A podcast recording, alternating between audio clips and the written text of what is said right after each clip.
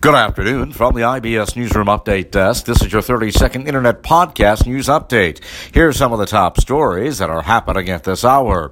A Chilean Air Force plane is to believed to have gone down and crashed with dozens on board. We will keep you updated. Also this afternoon, the University of Phoenix is to pay $191 million for deceptive ads. And a new report is out today saying half of U.S. employers make work workers promise to never compete. That is your 30 second internet podcast news update for now. We'll be back uh, with more news podcasts throughout the day tomorrow. Until then, join us for the 30 second internet news updates coming up on your social media networks Twitter, Instagram, and Facebook. For right now, from the IBS Newsroom Update Desk, I'm Nicholas Anastas wishing you a very good afternoon.